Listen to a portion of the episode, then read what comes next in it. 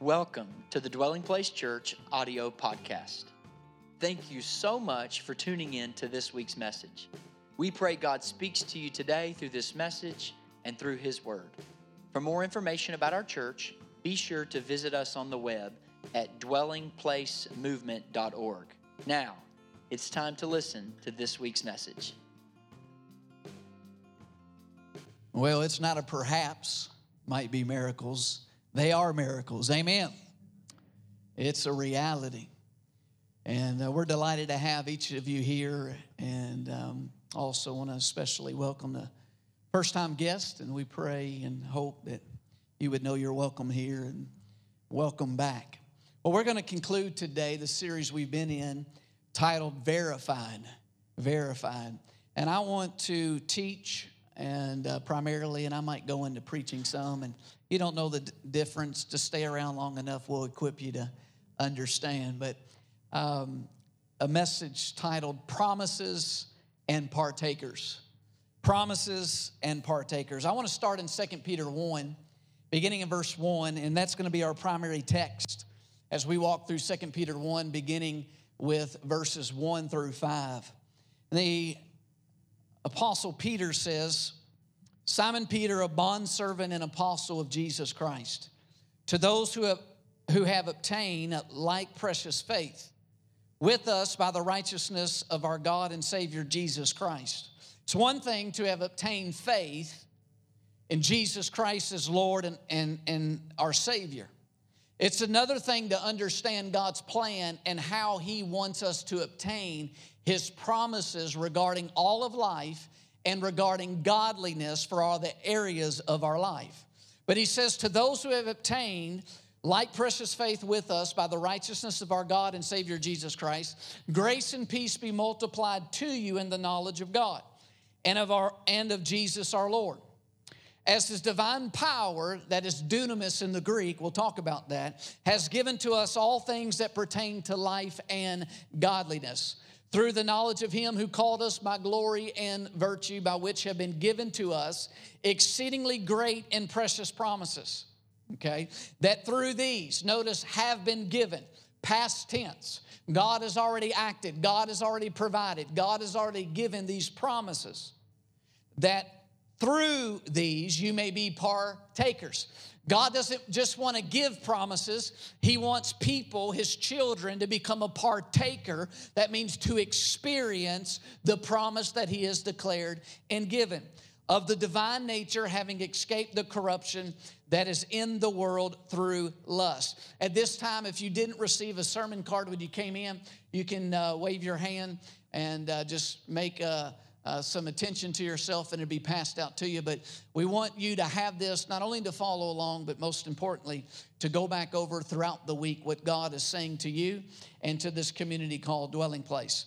And I'd like to pray at this point. Father, we thank you that you sent Jesus Christ, Lord, as the seed. And Lord, he was planted in his burial, but he was raised victorious so that now he can be planted in our life and through us he could be multiplied and glorified, that his fruit would extend to all the nations of the earth. I thank you that Jesus Christ is the foundation and that He builds His church and the gates of hell will not prevail. And I thank you the powers of the enemy and deception that would try to hinder people from being a partaker of the promises of God is defeated and the blood of Jesus declares better things. We ask, Father, that Christ would be manifested, that you would reveal and, and speak to every life. In Jesus Christ's name, amen. The psalmist declared and proclaimed, Today is the day that the Lord has made. I shall rejoice and be glad in it. But I want to ask this question in response to the declaration the psalmist made How did the Lord make this day? This is the day the Lord has made, and I shall rejoice and be glad in it. But how did the Lord make this day? Well, Paul answers this question for us in Colossians 1 and verse 16. For by him, that is Jesus, all things were created that are in heaven and that are on earth, visible and invisible, whether thrones or dominions or principalities and powers. Watch this. All things were created through him, through Jesus, and for him. And he is before all things, and in him all things consist. It is through Jesus, the Word of God, that God created today, and for that matter, created every day. In fact, the Apostle John clarifies this further in John 1 1. He says, In the beginning was the Word, and the Word was with God, and the Word was God. He was in the beginning with God. All things were made through Him, through the Word, who is Jesus. And without Him, nothing was made that was made. Verse 14, and the Word became flesh and dwelt among us. Notice what he says. He says that all things were made through him, through the Word.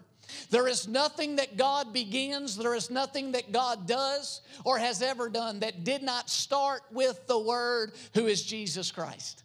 When God is wanting to do a new thing on the earth, when God is wanting to do a new thing in our life, when God is wanting to do a new thing in our business and in our family and in our marriage, for those of us that are married, God always starts a new thing and He begins a new thing with the Word, which is Jesus Christ. In the beginning was the Word. All things were made through the Word. God still makes things on the earth through the Word, which is Jesus Christ. So let me ask you if everything God does on the earth and everything that God has done, He started with the Word, can there be anything in your life?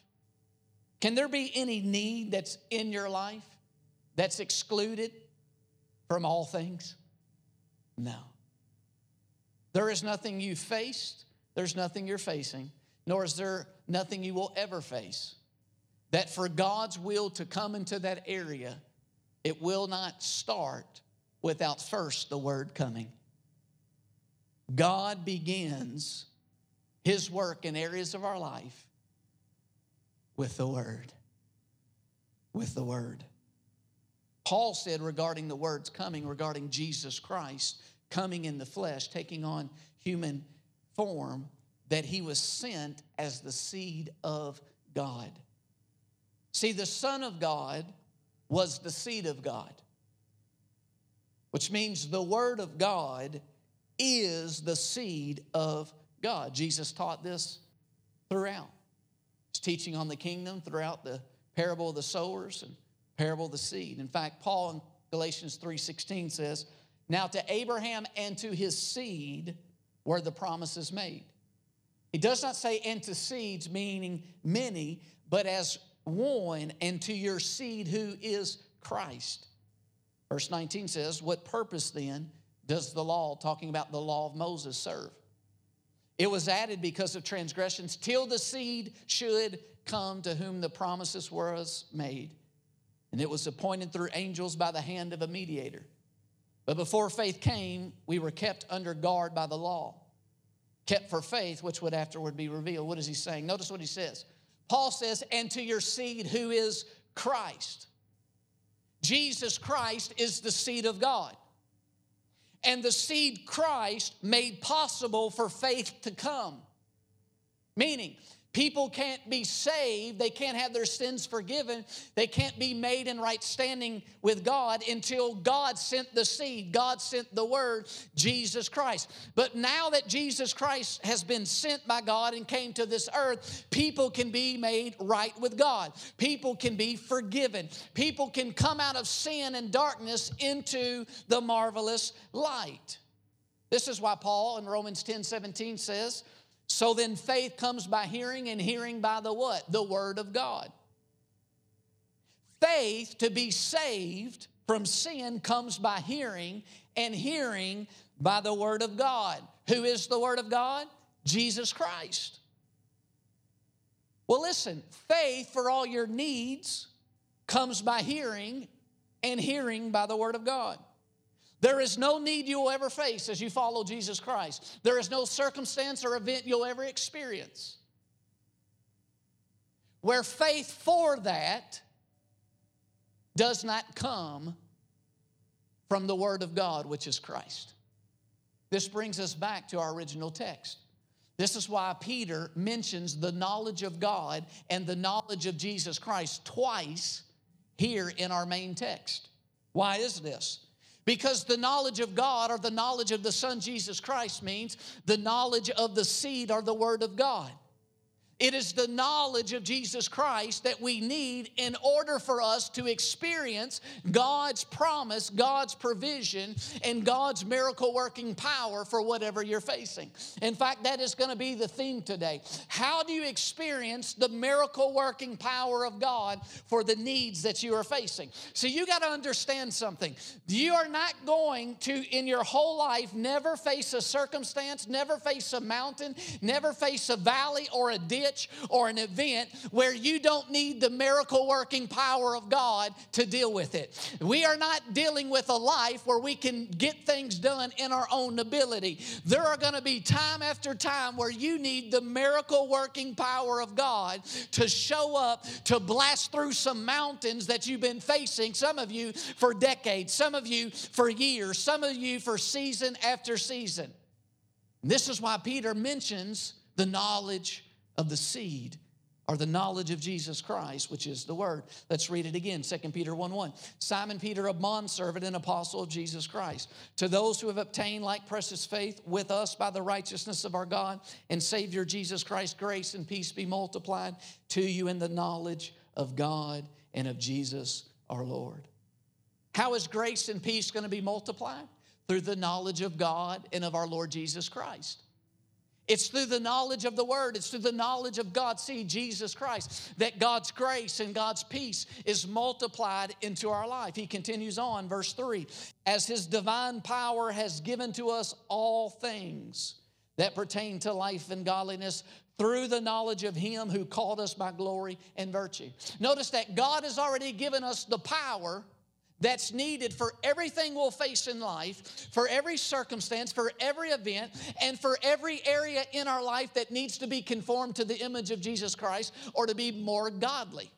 God has already provided His divine power that will make us conform to the image of Jesus Christ. God has already provided His divine power for everything we'll face in life. But it's through the knowledge of the seed, Jesus Christ, that you can then and only then partake of that power to change your circumstance. And I don't know about you, but I grew up in America other than our time planting a church in the Philippines. And there's millions after millions of believers who are people who attend church in America who will shout, who will do flips, who will run around, who will get excited about the promises of God. And yet I've met literally hundred after hundred who never experiences the promise of God they're excited about. And this is not God's will. God wants us to not just hear about the promises, to know about the promises, but He wants His people to partake partake of His promises. He wants you to experience His divine power for what you're facing in life and for the areas that have been conformed to this world instead of Jesus Christ. He desires you to partake of those promises more than you desire. He longs for you to partake of His promises. Partake of it. Peter says that these that his divine power that's been given to us, that verse 4, by which have been given to us exceedingly great and precious promises. That through these you may be partakers of the divine nature. It is promises that God has give, given that contain God's power to work his miracles in areas where you need him to work in your life. He's given promises. He's given promises. What has a farmer been given if he wants orange trees? He's been given an orange seed. God's promises contain his power that will work his divine influence into what you're facing. But you have to know and have the knowledge of Jesus Christ because he is the clear example of what God's will is. That's why Peter keeps mentioning it. Then he says it's through these that you can escape the corruption that's in the world. Let me break it down to you. Peter's saying, Those who have obtained like precious faith with us, those who have heard the call of God through the message of Christ crucified, that there is a way out of sin, those who have believed the message that they have heard, the message about Christ, the message about the Word of God, who is Christ. He says, You've obtained precious faith. He says, May grace and peace be multiplied to you in the knowledge of God. What is he saying? May your experience of the kingdom be multiplied to you as you know God and as you know Jesus. Remember, the word precedes all things. It is your knowledge of God and of Jesus Christ that's going to allow God's peace and God's grace to be multiplied into your experience in life. He says, when God called us through the message of salvation, and we obtain precious faith and believe that Jesus is the way, the only way, then God's power did something.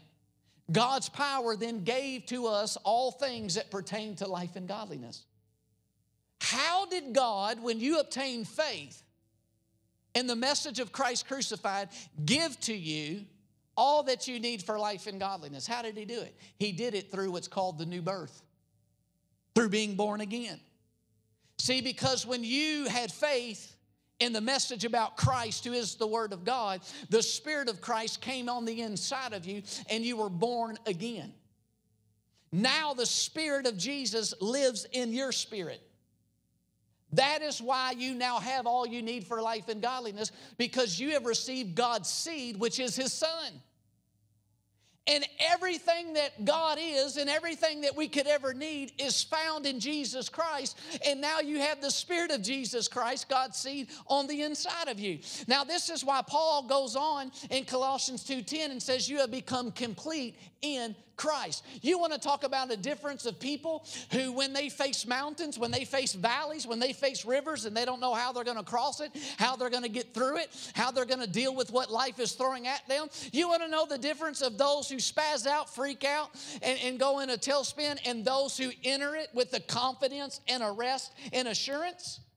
Is those who understand because I meet the mountain and I meet the river and I meet the circumstance and I meet the area about my character that God is revealing needs to be changed. I meet it with God's Son, which is His seed on the inside of me.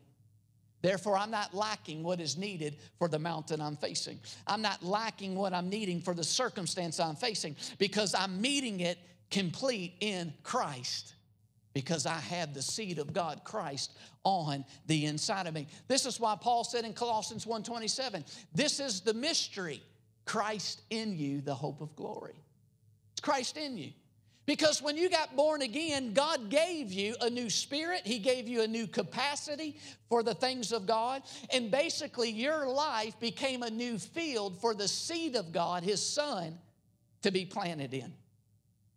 To be planted in. See, Paul says in Colossians 2 3 that in Jesus, whom are hidden all the treasures of wisdom and knowledge, he is all knowledge, all wisdom, all peace, all grace, everything you could need for life and godliness, you have in Christ Jesus. Colossians 2 3 says you're complete in him. And the Apostle John picks up on it in John 1 and verse 17.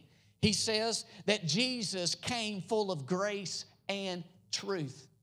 When you receive God's Son, his seed on the inside of you. Jesus Christ is full of all the grace you will ever need. He is full of all the truth, all the wisdom, all the knowledge you would ever need for life and godliness. In fact, Jesus Christ is filled with the miracle working power of God. He's filled with it. What is a miracle? Well, one of the ways the dictionary defines miracle is an, an effect or event manifesting or taking place that is considered as a work of God. A miracle is something that takes place that is considered God's work. God's work. And because you've received Christ, if you've been born again, because Jesus is on the inside of you, His Spirit, then that means the power and the ability to affect and to, and to change and to produce all you need for life and godliness is on the inside of you. It's there.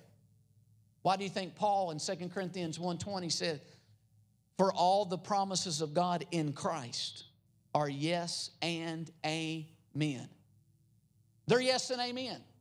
See, I don't know about you, but growing up, you know, uh, you'd go to your mother or your father or a grandparent, and uh, you say, hey, uh, after the baseball game, some of the friends are they're going to go eat pizza together. Can I go?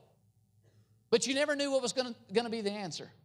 Sometimes they would say, no, you can't go eat pizza with, with uh, the teammates after uh, the game. And you're like, why did you just ruin my life? You know what I mean? Other times you go to them, can I have ice cream after the game? They're like, yes, you can have ice cream. You're like, yes, you're the best parents in the world. Other times you go and say, hey, can I get a new toy? Or can I go over to my, my friend's house? And they're like, well, maybe. Let's see how you are. You're like, oh, great. Listen, this is not our perfect Heavenly Father. Our perfect Heavenly Father, His promises that are in Christ, that are in the new covenant, they're not yes or no. And they're not yes and maybe. They are yes and amen.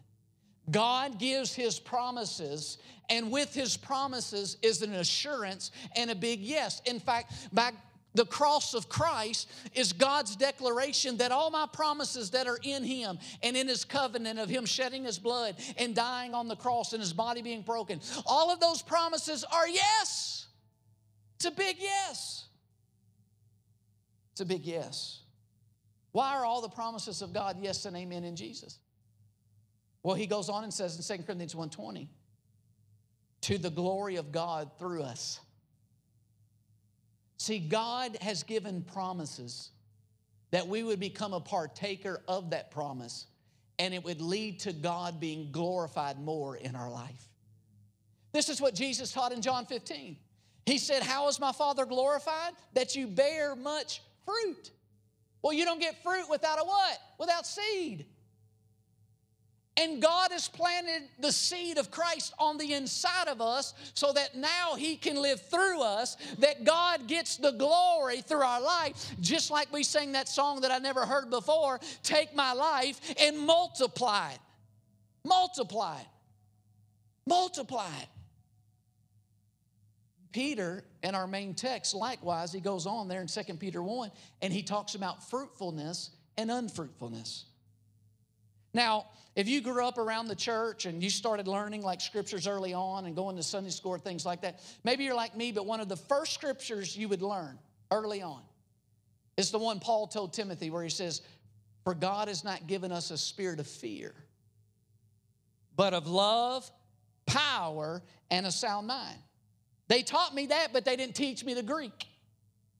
I learned the Greek later. And in the Greek, when it's for God has not given us a spirit of fear, but of love, power, power in the Greek is dunamis. Now, dunamis is where we get the word dynamite. And I don't know about you, but when I when I go north, home into Kentucky and see family, I go th- over and through a mountain. And as you're driving along and through this mountain, you see where they've taken dynamite and they have blasted a road through the mountain. Why is this important?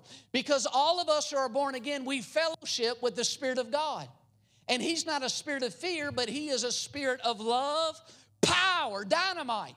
What does that mean? It means God has already given us because He's given us the seed, Jesus Christ, in fellowship with the Holy Spirit. He's already given us the power that can blast through some mountains that's going to stand in your way as you're going on the path of following Jesus to the promised land He has for you. And many of you have been praying and praying and praying and praying and say, God, deliver me. God, remove the mountain. But this is not how it works. He's given us precious promises, just like He gives a farmer a seed. And that promise contains the power to change things, to work miracles. I consider that a miracle when you take a small seed, an orange seed, and it becomes an orange tree with multiple oranges and thousands of seed. I consider that a miracle. Why? Because that's God's work. He's the one that created the seed. So, what I'm talking about today is that in order to partake of the promises of God that are yes and amen, you have to learn how to work the miracle working power of God times in your life. Times in your life. Because for God has not given us a spirit of fear, but of love, power, of dunamis. Now listen, Paul, I mean, Peter right here says that God has given us precious promises. Precious promises that through these we would be a partaker of his divine power in nature. Power there is dunamis, the same word. So God has given promises that through these you would experience God's miracle working power in your life. Many people just accept life and they accept the enemy doing whatever they want in their life because they don't know how to work God's miracle working power because they don't have the knowledge that in Jesus Christ, who is in them, is promises that God has for what you're facing in life. And God longs for you to learn how to work His miracle working dunamis power for what you're facing through the promises He's already given you because the seed of Christ is on the inside of you. In fact, you remember in 1 Corinthians 12, 13, and 14, Paul is trying to mature the church in Corinth about spiritual gifts and motivation of love with the gifts. In 1 Corinthians 12, he lists many spiritual gifts. And if you read that, one of the gifts he mentions is the working of miracles. It's a gift of the Holy Spirit. The problem is, is that's misleading because in the Greek, it's actually the working of dunamis meaning there's a spiritual gift that helps equip believers to learn how to work the dunamis power that we've all been given. Why? Because we've not been given a spirit of fear, but we've been given God's spirit, the spirit of his seed, his son Jesus Christ, and the Holy Spirit is the spirit of love and power of dunamis.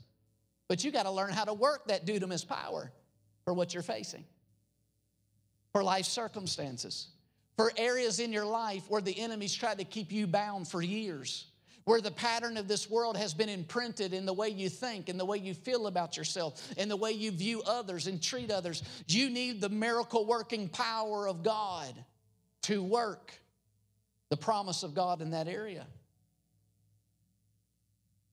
So, by receiving the seed of God, Jesus in your spirit, you've been given all you need for life and godliness. Because in Jesus, you have great and precious promises that are yes and amen. And that through them, you may be partakers of the divine nature, or listen, the divine purpose of God for your life. We need to ask ourselves in this moment do I just desire to be excited about the promises of God? Or do I desire to be equipped to experience the promises of God? This is the difference of people who only live Sunday from Sunday because they live from excitement to excitement. But in between the excitement is misery. In between Sunday to Sunday, there's still mountains.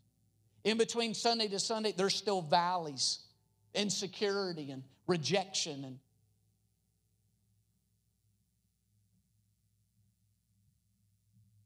We need to move from just being excited about the promises of God. By, as Rachel read earlier, to be take Jesus' yoke. Yoke in Hebrew and in the Jewish culture meant a rabbi's teaching. That's why he said, Come to me and learn. We need to come to Jesus today and we need to take his yoke, his teaching, and let him, by the word, teach us how to work his miracle working power for what we face in life. That moves us from just being excited about what God said about our life, what, being excited about what God promised in our life, to actually being equipped to partake and experience it. And this is why you have a lot of frustrated believers. It would be like me putting you in a straitjacket and getting a list days before of your favorite food. I know we're getting close to time, so I'm about ready to uh, stir some fleshly desires, but the Holy Spirit's going to help you not think about the buffet too much. But I get a list of your favorite foods. Then I put you in a straitjacket and I just start describing all those foods. And then you think that's all I'm going to do. And then they bring them in. And we're like, eat the food. There's your favorite food. Eat it, eat it. It's for you. It, but you're in the straitjacket and you can't do it. See, that's where so many believers live. They live frustrated. Hearing about the promises of God, excited about the promises of God, but never partaking of the promises of God. And this is what Peter is getting at. He's getting at all of this. In fact, Jesus, in the context of teaching about the parable of the sower and, so, and, and so, sower in the soils, he continues in Mark 4, verse 22. Listen what he says. For there is nothing hidden which will not be revealed, nor has anything been kept secret, but that it should come to light. If anyone has ears to hear, let him hear. Then he said to them, Take heed what you hear. With the same measure you use, it will be measured to you. Remember, Peter said God's already given you divine promises that are like seeds. A farmer can keep the seeds in the house or in the barn, and he'll have all the seed and promise he wants, but he'll never be a partaker. Jesus is talking about how to move from just getting excited about the promises to partaking of those promises.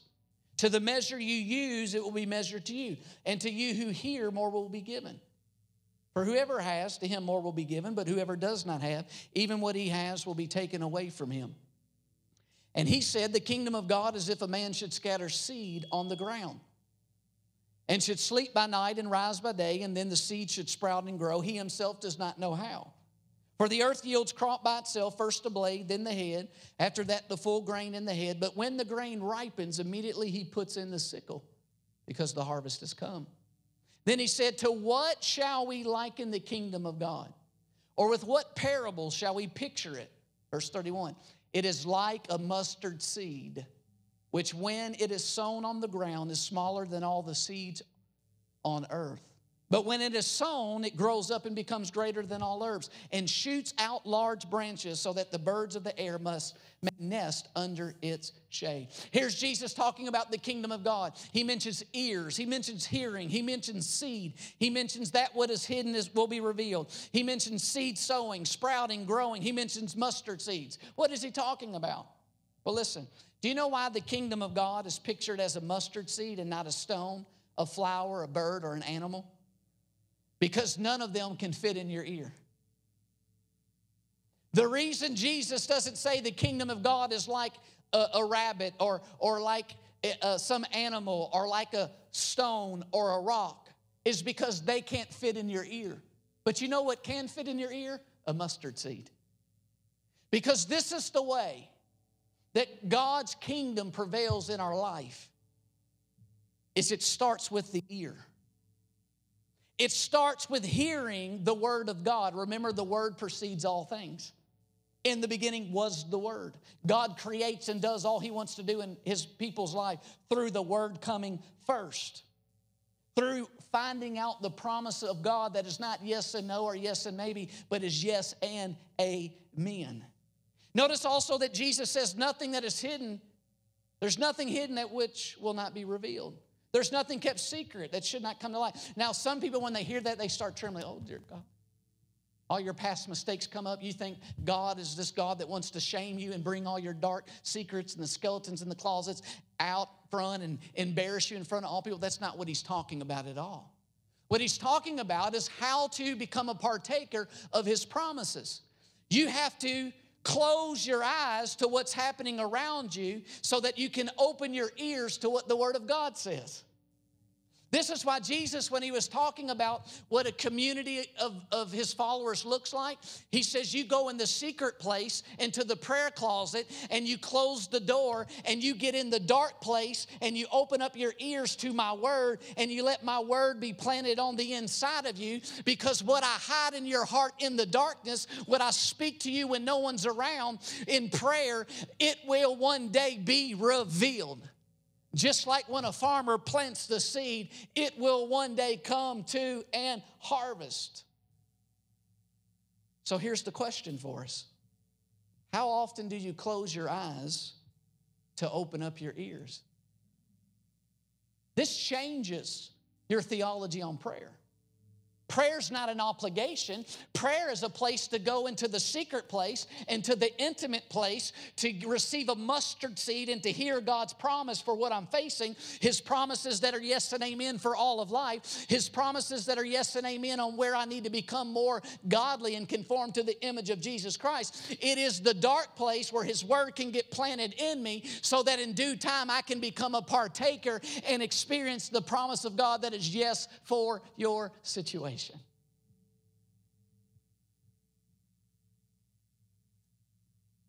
See, the kingdom of God is like a mustard seed, which when it is sown, grows up so that the birds of the air may nest under its shade. That's what Jesus said. Let me ask you this What promise has God given you in Christ that needs to be sown so that others may nest under the shade of that promise as you partake of it? This is why one of the most selfish things we can do is to not spend time in the secret place and the prayer closet where the mustard seed of God's promise and word comes into our life. Because that promise to us, when we partake of it, it leads to others being able to be refreshed and to find shade and to find revival and find comfort through us partaking of the promise. The promise of God is not just for you, it's not just for me, it's for the glory of God through us, and it will cause others to be blessed by it. Go in the secret place Close your eyes to the mountains that's been standing before you. Close your eyes to the circumstances that seem to always be in your life so that you can open up your ears to the word of the king, to a word of power, and let him put his promise like a mustard seed on the inside of you. So then, as it, you partake of it, it becomes a blessing. And like we sang, it's multiplied through your life. It's multiplied through your life. Let me speak about ministering and ministry. You know, the Bible says that every child of God is a minister to minister Christ to others. The Bible says that every one of us has a ministry, some way to minister and reveal Jesus. That's why our vision here is manifesting Christ in many ways to many people. But think about this. You understand that when a seed is sown, it's not in its final form. When you sow an orange seed, it's not in it, the final form. The final form is an orange tree with oranges on it. It's the same about ministry. You know why, though we're all called to minister and to impact and multiply Christ through our life to those around us, but very few people reach the place of ministering and walking in their kingdom assignment. Here's why is they're waiting to the future form of what God promised them. But listen, ministry doesn't start off in the end form. It starts off like a seed. And many people are waiting for the end harvest and therefore they're rejecting the doors of opportunity that God's put right before them. They say I've called to preach and yet they have an open door to share the gospel in children's ministry, but because that's not the harvest of what they see long term, they pass up the opportunity. But the seed, when it's sown, is never in its final form. Zay, can I go ahead and tell you that you sowing your seed last week, that you're going to preach your first sermon at Dwelling Place at some time? Because he didn't wait until the future harvest in the form he saw. He took the opportunity gave before him because you have to start ministering with what's before you. And Jesus said, if you'll be faithful with the little, you'll be faithful with much. You start off like me every Wednesday teaching the message of righteousness, never knowing who would show up and not. Sometimes two, sometimes three, sometimes four, sometimes seven, sometimes none. But every Wednesday, I'm there. It's not the final form of how God's called me to minister and how He wants to multiply Himself through me, but it's what's before me. See, you take the seed and you begin to sow what God's put before you because the end result is not the same form as how you began you began. But notice the mustard seed that pictures the kingdom of God must be sown. As long as you hold on to the seed, as long as the farmer keeps the seed, he can't partake of the power that's contained in the seed. If all you have is the knowledge of God's promise, but you don't learn how to sow the promise, then you'll never experience God's miracle working power that will allow you to escape what you're facing and to experience the divine nature and the divine will of God for your life. So the question then is how do we sow the seed? Well, I'm glad you asked. I'm going to tell you. In Colossians 2 and verse 6, watch what Paul says here. As you therefore have received Christ, Jesus the Lord. So, everybody that's received Christ, you can think back to how you received Christ. Paul says, Remember how you received Christ. In the same way you received Christ, Jesus the Lord, so walk in Him. The same way you receive Christ is going to be the same way you walk in and partake of the promises of God that are yes and amen in Christ. It's no difference. The same way you receive Christ is going to be the same way you walk in the promises of Christ. So let me break it down for you as you receive Christ is the same as how you're going to partake of his promises that are yes and amen. as you receive Christ is the same as how you're going to walk in those promises that are in Him. How did you receive Christ? You remember Paul? Ephesians 2, 8 and 9, or one of our all of our favorite scriptures. For it is by grace through what? Faith that you are saved. And that not of yourself, it's the gift of God, not of works, lest anyone should boast. So, how did you receive Christ? By grace through faith. How will you walk in Him? By grace through faith. How will you partake of the promises in, uh, in Him? By grace through faith. Now, let me walk you through the progression of how these terms are synonymous in the Bible, okay? So, it is by grace through faith you will walk in the promises of God. But what is grace? That is God's provision. So, if some of you, if God's called you to minister by building an orphanage and it's going to take a million dollars and you don't have a million dollars, then you need God's grace. You need God to provide for you what you do not have and can't provide for yourself. So, by grace through faith, you are saved, or by grace through faith, you will walk in the promises of God, can also be put this way by provision through faith, you will partake of the promises of God. Now, what is grace? That is God initiating and Him influencing and doing for you what you cannot do for yourself. Let me put it this way by God's initiation and influence through faith, you will experience the promises of God. God has given promises, filled with His power and His grace to influence what you're facing. So let me put it this way by promise through faith, you will walk in God's plan for your life.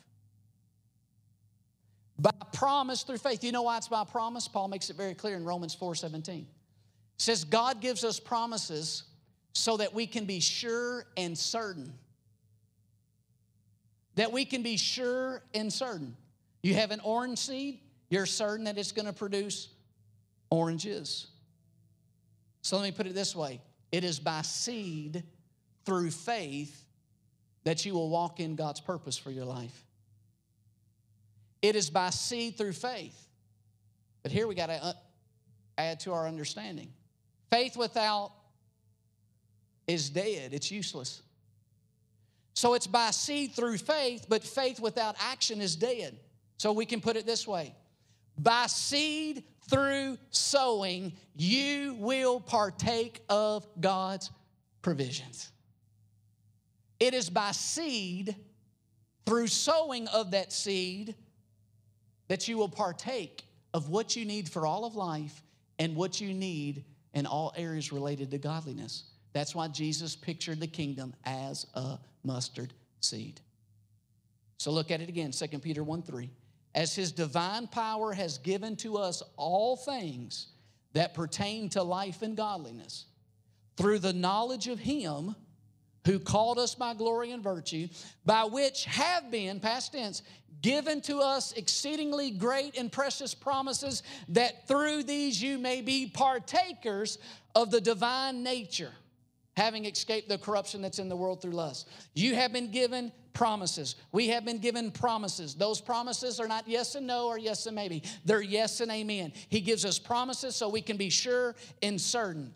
And then we need these promises, which are seeds, they have to be sown because in the promise, in the seed, contains all the miracle working power needed to change what you are facing. So, by God's divine power and by God's grace, through faith in His Son, the seed, we have been given all that pertains to life and godliness that we may escape. You want to escape what the enemy meant for evil in your life? You want to escape wrong patterns of thinking? You want to escape bitterness and unforgiveness?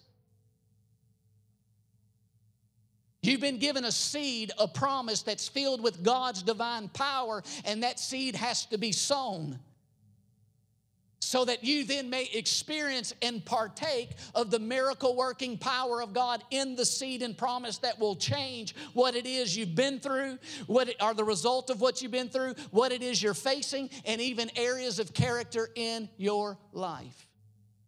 How to work God's miracle working power? To escape the corruption and experience God's life and godliness for you? By sowing the seeds of promise. God's grace filled promises are seeds that must be sown by faith, by action. You must sow them by an act of faith. Let me give you this example the woman with the issue of blood. In Mark 5 25. Now, a certain woman had a flow of blood for 12 years and had suffered many things from many physicians. She had spent all that she had and was no better, but rather grew worse. When she heard about Jesus, she came behind him in the crowd and touched his garment. For she said, If only I may touch his clothes, I shall be made well. Immediately the fountain of her blood was dried up, and she felt in her body that she was healed of affliction. And Jesus, immediately knowing in himself that power had gone out of him, turned around in the crowd and said, Who touched my clothes? But his disciples said to him, You see the multitude thronging you, and you say, Who touched me? And he looked around to see her who had done this thing, but the woman, fearing and trembling, knowing what had happened to her, came and fell down before him and told him the whole truth. Watch this. And he said to her, Daughter, your faith, daughter, your faith has made you well. Go in peace and be healed of your affliction. Here's a woman, she's still suffering. Here's a woman, she's still growing worse. Here's a woman, she's not getting any better. Here's a woman for 12 years has been dealing with suffering until she heard about Jesus. Everybody say until. See, you will suffer and you will face mountains and you will have rivers that will stand in your way and you will have areas in your character that need to be delivered and made like Jesus until you hear about Jesus, the seed of promise for what you're facing. But it all changed when she heard about Jesus. When she heard about the seed, about the one who is the yes to the promises of God, the one who is always a yes to the will of God, she heard what Mark 6 56 states that as many as touched the hem of his garment were made well. And because she heard that if all any who touch him will be made well, she said, If only then I may touch him, I shall be made well. See, listen, to touch his garment is to touch his will. To touch his garment is to touch the kingdom of God. If only I may touch his will, if only I'm clear on his will, if only I'm clear on his promise, if only I'm clear on that which is always yes, always certain for me in Christ Jesus, then I shall be delivered, then I shall be whole, then the mountain shall explode by God's miracle working power. See, if you can only hear and know the promises of God that are yes and certain in Christ, you can partake and be made whole. And her, by hearing of the grace of God, that whoever touched him was made whole. Watch this. She, by faith, sowed the knowledge of his will by coming behind him in the crowd and touching him. See, she's suffering. Things aren't changing. I'm sure she's a praying lady. She's probably a fasting lady. I'm sure she's been in the synagogue for years and years and years. But she has not yet learned how to work his miracle working power for her life and her area of need. But she hears that if I touch the hem of his garment, then whoever touches shall be made whole. What do you do when you then have the knowledge of his will? What do you do when you then have the seed of promise? You have to sow it. She sowed the knowledge that if I touch him, I'll be made well by pressing through the crowd and touching him. Her touching him was her act of faith, her sowing the seed of the promise that she had heard about. It's the same for you. What promise has God given you, but how can you act in faith on the promise of what God has said to you? Then Peter tells us what to do after we've sown the promise through our act of faith. Go to 2 Peter 1 5. Every counseling issue, every marriage issue, everything of life and godliness, this is how God works. If you will let the Lord teach you this, then I can probably retire of doing this on Sunday. Then I can mentor you in something else and and some but this is how to be a partaker of the promises of god for all of life in godliness. 2 peter 1 5 but also for this very reason giving all diligence.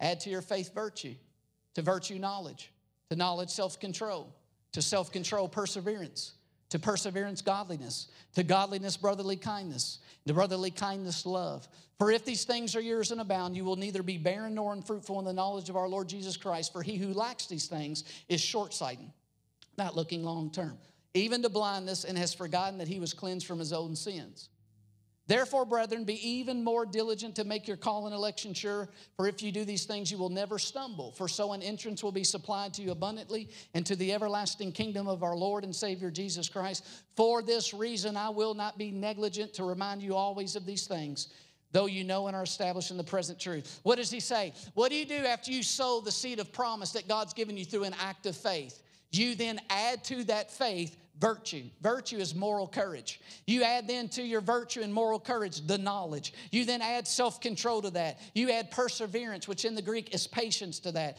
You add godliness to that, meaning you do good because it is the right thing to do, whether it's convenient or not. You add brotherly kindness to that. You add love. And then he says, You will not be barren nor unfruitful in that area. And Peter says, I will not be negligent to remind you. You want to know great negligence among God's people is to not remind them that God's already given you promises that are filled with his grace and divine power that can deal with anything you face in life and godliness. And Peter said, I will not be charged with negligence of not reminding you that God God's already given you a way to work His miracle working power for your need by the promises that are not yes and no or yes and maybe, but yes, certain, and amen in Christ Jesus. On Monday night, this past Monday, I'm laying in bed next to Michelle. Now, this coming Monday, tomorrow, we'll be laying on a mattress because um, we're in the moving process. But last Monday, we were still laying in a bed. And I got on the bed and we're about to watch some. The kids are went to bed, and there's this book laying next to me. Now, those of you who know me know that most of the pods we just filled is my books and uh, books, and I like books. So I have an inventory in my mind of my books, okay? So that's why people, if you ask me if you can borrow a book, the answer is no. I'll buy you the book, but you're not borrowing my book. I put a stamp on it because I've, I've had too many people borrow like for eternity. You know what I'm talking about? They borrow books for eternity, they never bring them back. I said, look, I'll just buy the book for you, please don't borrow this one that's, you know, got notes in it and underlined all that. Well, there's this book laying next to me, and I've never seen it. Oh, that's interesting. And it's on the back. And so I flip it over, and as soon as I look at it and read it, I know instantly what God has done. He's just put a tangible prophetic reminder in front of me. Because I already knew I was going to teach and preach this. You say, what was the book? It's called The Carrot Seed. And I opened it up, and it says, Have a, have a great summer. Love Miss Maureen and Miss Carrie. Alexa, who just graduated from kindergarten or pre K or whatever that stuff is that you pay for, and uh, her teachers, her teachers gave this to her as her gift. And it says The Carrot Seed by Ruth Krauss, pictures by Crockett Johnson. So that's interesting.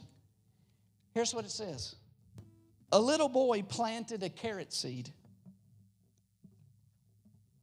His mother said, I'm afraid it won't come up.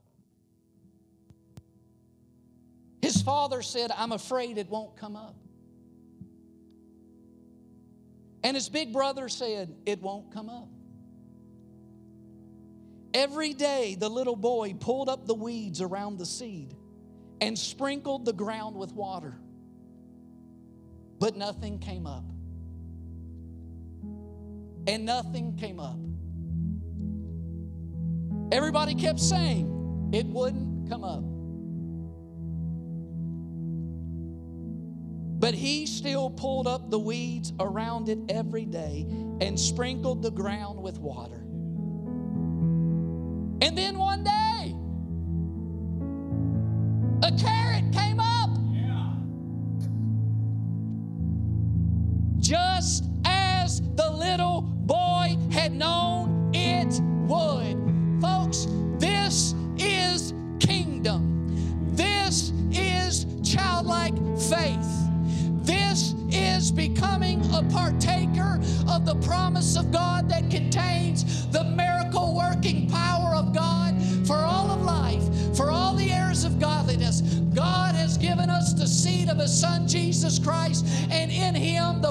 Promises of God are not, it might come up, it maybe will come up, but it shall come up.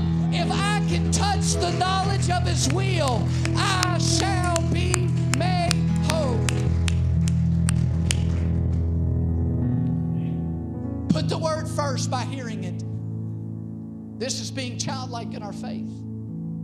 Receive the word, sow the word by faith, by some act of faith and confidence that in that promise is the miracle working power that can move mountains, that can change hearts, that can change our character. And then add water and weeding in the waiting as you watch expectantly that it will come up. That the same one who promised it is the same one who's got the power in the promise to make it come to pass.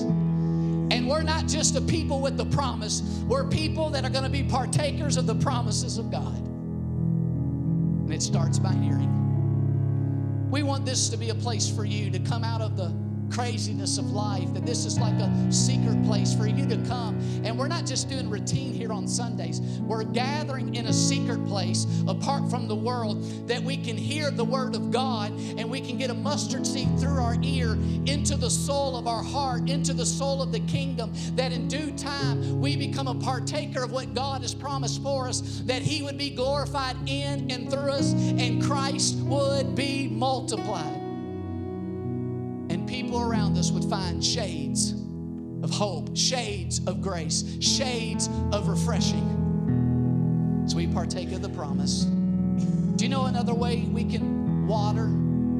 Another way we can weed? Seeds of promise that God's put on the inside of us is through communion.